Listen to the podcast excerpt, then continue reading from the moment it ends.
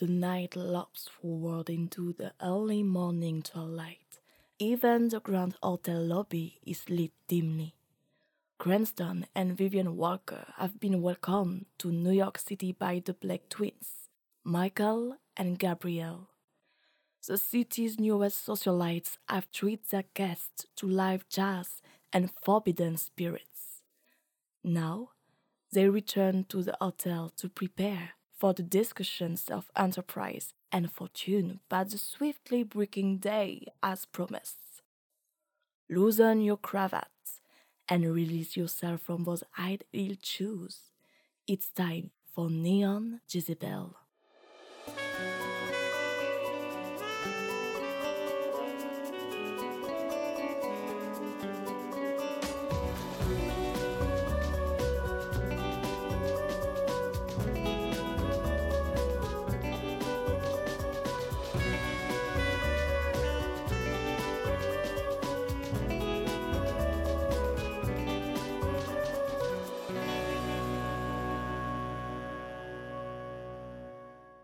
This episode of Neon Jezebel will continue in just a moment. But first, a word from our sponsor. Throughout history, brave men have answered the call of justice whenever the authorities could not. In America, we have the local vigilance committees. These modern day Robin Hoods operate wherever crime does. They don masks so that the shopsters, lawbreakers, and gangsters of the underworld cannot exact vengeance upon their families. The last year has seen a sharp rise in crime in our fair city. The devil alcohol has a stranglehold on many of our citizens, a hold so tight that it will take more than a constitutional amendment to break it. It will take the courage and dedication of the men of our law enforcement agencies to exercise spirits once and for all. Answering this call is none other than the Silver Sabres. The Silver Sabres are the oldest and most storied vigilance committee in New York City. They not only uphold the law, they uphold the heritage and tradition of the Empire City itself. Their leader is Silver Star, who has the honor of being the only vigilante deputized by the state of New York. Anyone on the team can tell you he's the brains of the outfit. The brawn is Silver Fist, standing an imposing 5 feet 11 inches tall and weighing in at 220 pounds. Silver Fist is impossible to miss. If I didn't know any better, I'd say it was Tom Jenkins under that mask. If a gangster gets lucky, he can escape Silver Fist, but he will never outrun Silver Streak, the fastest man in New York. He's almost as fast as Olympic champion sprinter Charlie Paddock. The two have even raced each other and are, pardon me, fast friends. And who's this beauty? Why, it's none other than Silver Fox. She's no stenographer, She's America's favorite vigilantess. But, gentlemen, don't get any ideas about letting her catch you. Silver Fox handles the apprehension of criminal women, because upholding American values means upholding common decency. And when the ladies are behaving themselves, she makes quite a mascot. Wowza! So if you see bootleggers or scofflaws in your neighborhood, tell your operator that you want to talk to the Silver Sabres. Help keep New York safe with the Silver Sabres. And now, back to our show.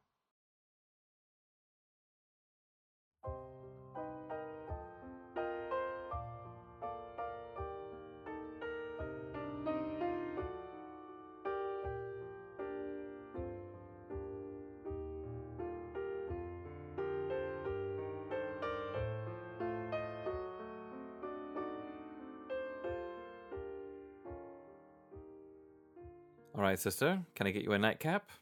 A finger of whiskey? Best not. I had to down two glasses just to keep myself from slapping Michael. Did he get fresh with you?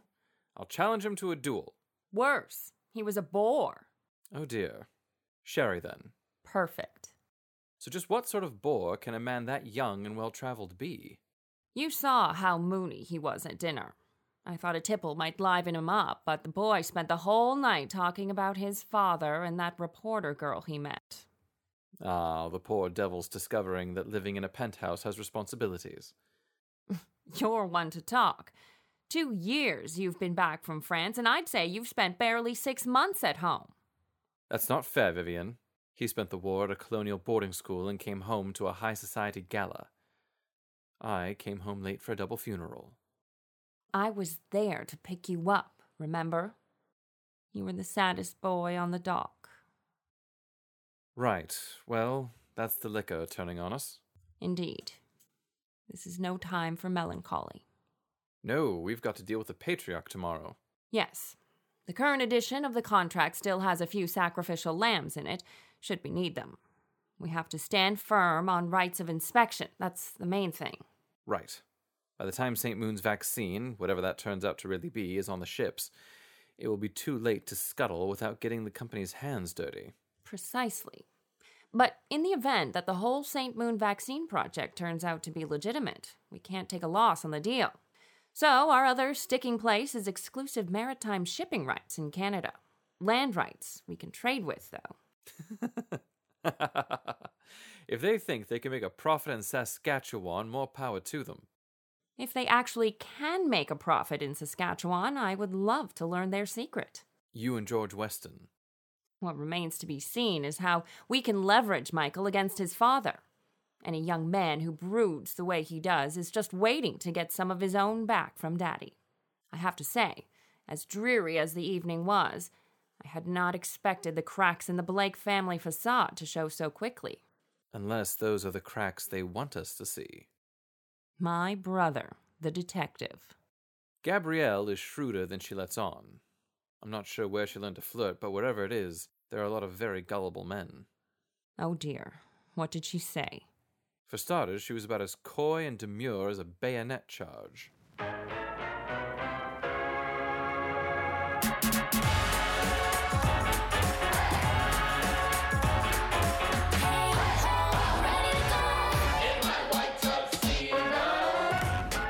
Golly, but a lot of people are staring. Of course they're staring. You're the most beautiful woman on the dance floor. Are you sure it's not because there's an Oriental girl here who's not serving drinks? Has it really become the fashion to give the evil eye to beautiful women? That's jealousy, doll. It's been in fashion since ancient Egypt. Does that mean you'll give me the evil eye if I make you jealous? Are you planning to try? Not yet. But you know how we women like to change our minds. I've heard it said that changing her mind is a woman's prerogative. And what's a man's prerogative then? To change it back. So you mean to say you like where my mind is right now? It's certainly causing me no pain. How far are you willing to go to keep my mind where it is? I suppose I'll stop by minding my manners and see where that gets me. Oh, you beast. No, anything but that. In fact, I demand you forget your manners entirely. But haven't you heard? Manners maketh the man. Maybe I want to unmake you. You wouldn't be the first to try. Oh, but they weren't Oriental. Don't you read magazines? Oriental women are all experts at enslaving the minds of men. You are nothing if not hypnotic in that dress. Just imagine me out of it. Please.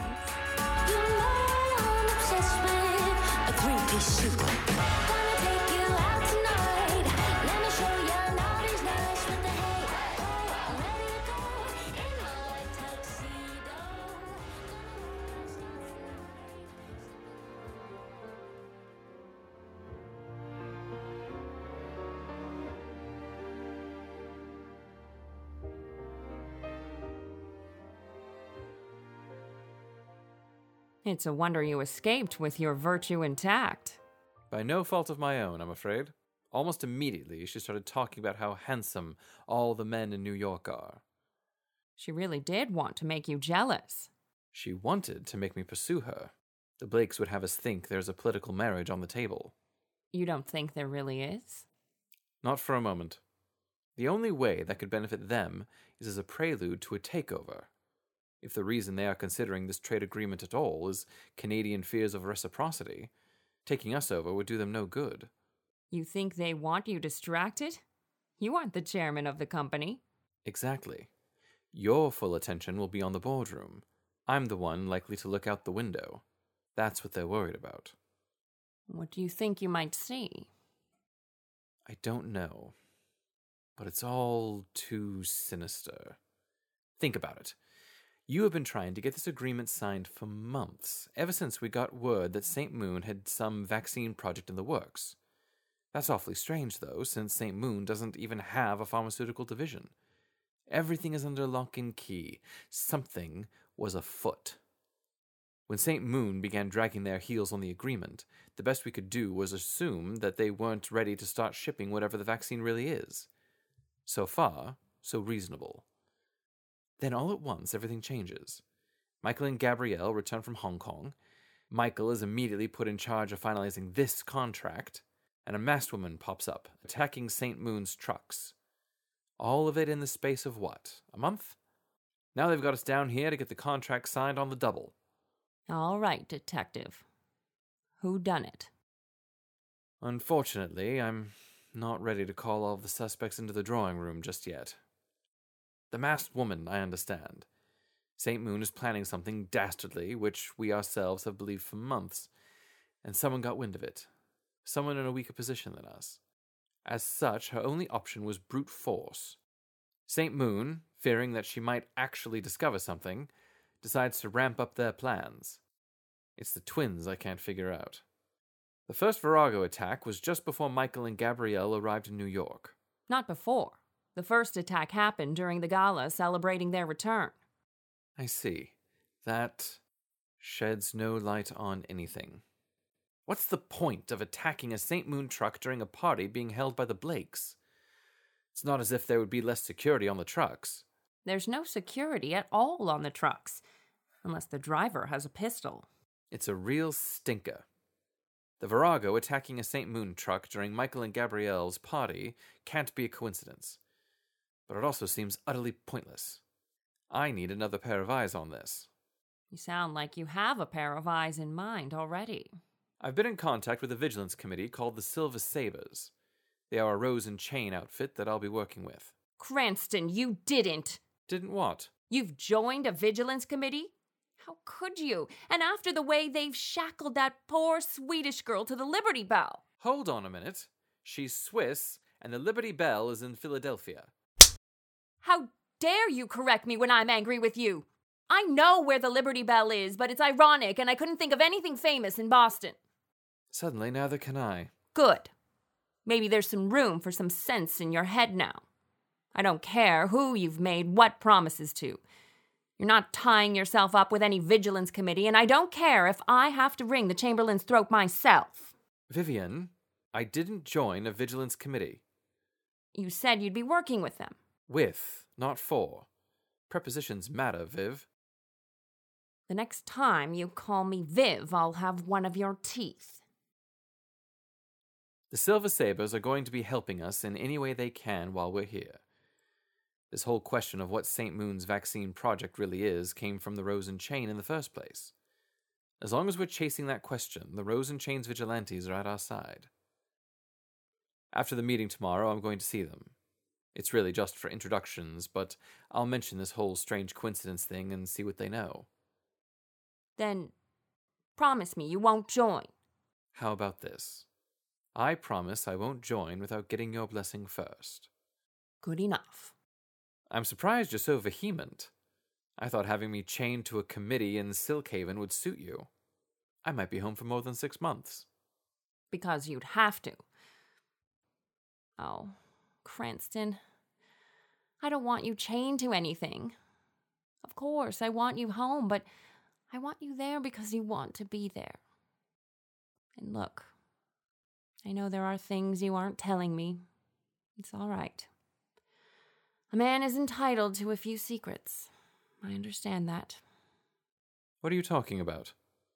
It's all right, Cranston. I know things happened in Lake Placid that you aren't telling me about, and I'm fine with it. I'm not sure I understand. Are you? I read the papers. Rosamond Syme was kidnapped for three days.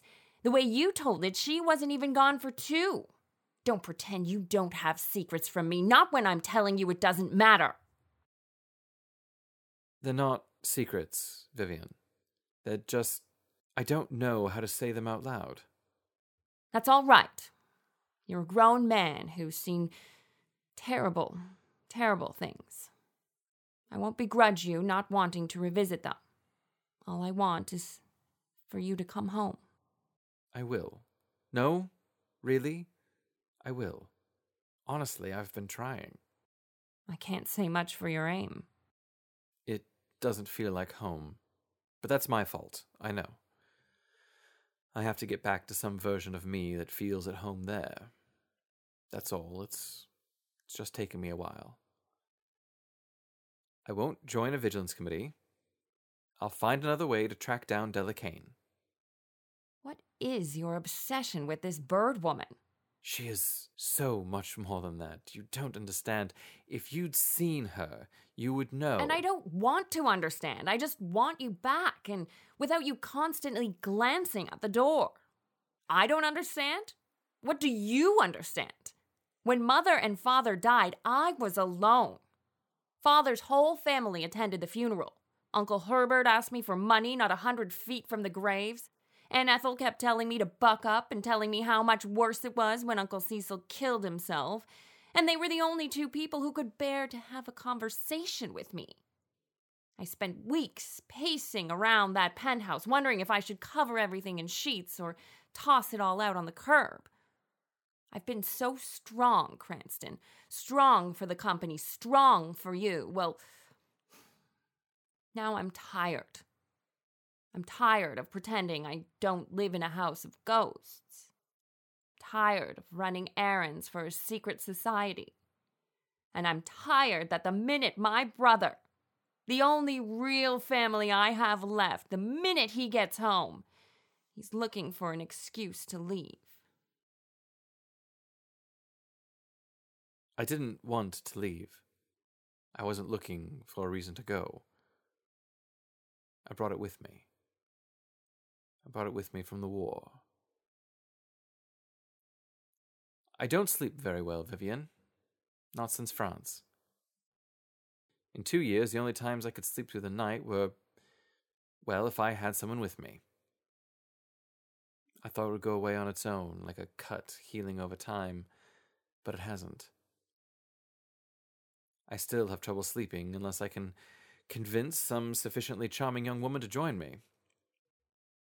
But the longer I stay with her, the more she can sense it the restlessness. She would want to know, and I don't know how to explain it yet. Maybe that's not important, because you're right. We're all the family we have left, and if I'm ever going to start feeling at home again, I need to actually spend some time there. Didn't know. I could say the same. But we should know these things. So we're going to do this Saint Moon deal, and then I'm coming back with you to Silkhaven. I can't abandon my search for Delicane, but listen, she is my best hope for for really coming back. I know that doesn't make sense, and one day maybe I can explain it. But I'm coming home of my own free will, and we're going to figure out how to be a family again. But I need to find her. The one thing I'm asking from you is that you trust me on that. You say you need to find her. I don't need to know why. We'll finish all this and go home, and when you need to leave again, I'll come with you. What about the company? I'm the chairwoman. I'll let the board tell the president what to do. They'll all be much happier without the dame taking up space. well, until then, I'll be in the next room. Good night, Cranston. Good night, Vivian. Sleep well.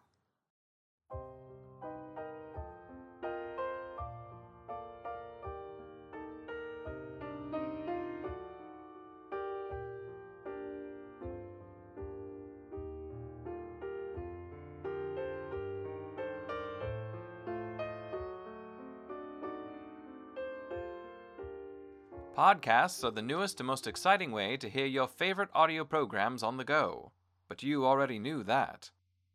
What you may not have known is that the success and longevity of a podcast depends on you, our loyal listeners. If you've enjoyed the adventure, mystery, and heartbreak of this program, the best way to show your appreciation is by rating and reviewing our show on Apple Podcasts. These reviews make the show more visible on the Apple Podcasts main page, which means that more people can discover what you already know. When you're in the mood for cozy noir adventure, nothing satisfies quite like Neon Jezebel. But it's up to you to let the world know. So why not take this moment to head over there now and rate and review? Afterwards, you can follow us on Instagram at Neon Jezebel Podcast, all one word. That's Neon Jezebel Podcast on Instagram. And now, we continue with our show.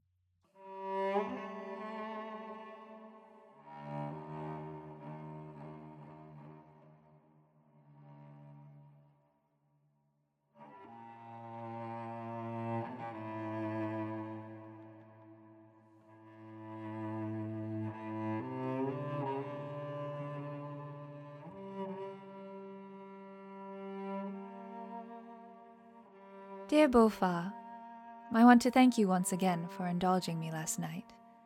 I wanted to meet Vivian Walker face to face, if only just once more, to give her my sincere gratitude and admiration before handing her over to you. She is every bit as admirable as I remember, and I am sure you two will get along swimmingly. The evening began at the hotel restaurant. Vivian ordered potatoes a la hollandaise and a medallion of lamb. She drank cranberry juice and soda, but added sugar to it after the first few sips. Her brother and Michael both had the crown roast of lamb. We ordered a shrimp cocktail for the table, but Cranston didn't even touch the plate. Cranston told a story from the war. It seems he spent most of it in France. In his story, he said that he was sent to a Canadian regiment for a time. A Canadian soldier had defected to the German side, and they had hoped to capture the defector. Cranston was sent to interrogate the man once he was captured. All of this was at a place called Vimy Ridge. Before any fighting occurred, the soldiers spotted a lamb that was grazing somewhere near the trenches. Three soldiers were trying to lure the creature closer so that they could have some fresh meat for dinner. They asked Cranston to join them, though I couldn't understand why. He said that they wanted to see if he could persuade the animal to come closer. Perhaps he has some particular gift with animals. Whatever the reason was, they did manage to get their hands on the lamb. Once they did, Cranston noticed a blue ribbon was tied around its neck. From some earlier experience, Cranston knew this meant the lamb was intended for a dairy, not slaughter. The soldiers hardly cared what the farmers intended, only that they had fresh meat at hand. They argued some, then Cranston noticed a shape in the distance. The soldiers took cover with the lamb. Some ways away, they saw a young girl searching the field where they hid. Cranston immediately took her to be the shepherd. The soldiers refused to return it, and he was faced with a choice. If he persisted, it would do some sort of irreparable damage to his camaraderie with the Canadians. For reasons I could not discern, Cranston was quite lonely during the war. Most of the soldiers distrusted him or feared him for some reason. Being invited on this hunt was a rare moment of masculine friendliness, he said. However, he knew how the war had ravaged the countryside. The local farmers did everything they could to avoid the battlefields. If this little girl was venturing so close to the trenches, it could only mean that the lamb was dear in some way, perhaps more of a pet than livestock, or it might have been part of a very small flock, possibly the only animal they had left. He knew his conscience wouldn't allow him to enjoy the meat should they take the lamb. He threatened the other soldiers. Again, I did not understand exactly what he threatened them with, but he claimed he had no intention of following through. Whatever the threat was, though, it sufficed, and the soldiers gave the lamb over. Cranston carried the beast himself to the little girl. She cried and hugged the lamb, then ran off back home. He said it was the one thing he did during the war that he was proud of. Michael told the chicken story after that, but he told it quite badly. He's still broken up about that journalist he met at the gala. I left him alone with Vivian as much as I could, hoping he would realize that there are other women in the world who will pay him attention. It did very little good. It's hard to believe that Vivian Walker could not distract him. I know she is a bit older than we are, but she is far from a spinster, to say nothing of the fact that she is blonde. She did not talk much over dinner. It seems Cranston is the more sociable of the pair, and she is the more business minded one. However, she did tell a story about lingerie shopping with a burlesque dancer named Pearl. That is the sort of story one expects a man to tie his legs in knots over to hear more of. Michael seemed only passingly impressed. It is worth noting, though, that Vivian has a confessed weakness for silk underthings, and, as far as I know, her closest female companion is a burlesque dancer. She may have a preference for saucier conversations. If a woman like that cannot turn my brother's head, I'm at my wits' end. That journalist must have fucked him up one wall and down the other. She remains a going concern. While you handle the walkers tonight, I'll endeavor to learn who the mystery woman is. There's a real danger of Michael jeopardizing his position over her, and I need to determine exactly how dangerous she may end up being. If she is sufficiently clever, I may be able to convince Mother to allow the two to reunite. Of course, Father would have no issue with Michael taking up with a bimbo, but we would never get one of them past Mother. Whatever she may be, I do want to discover how exactly she ensorcelled Michael. The information could be useful later. The Walkers are meeting with Father until noon today. After that, you and Vivian are scheduled to have lunch together, then shopping. The lawyers will have the afternoon to check the final terms of the contract, and Father expects the final document to be signed tomorrow afternoon. He is sending letters to a number of friendly papers so that reporters can be on hand to witness the agreement. I imagine he will want us there for photographs. Should Vivian consent to being measured for a cheongsam, I'll see you at the shop. Have fun with Vivian. Signed, Gabrielle Blake. Neon Jezebel is written by Zachary Westbrook. Vivian Walker is played by Amy Alea. Gabrielle Blake is played by Susan Day. Cranston Walker is played by Zachary Westbrook. Announcement by me, Camille Faucon. You can connect with us on Twitter at Neon Jezebel or on Instagram at Neon Jezebel Podcast. All of your episodes can be found on our website, neonjezebel.com.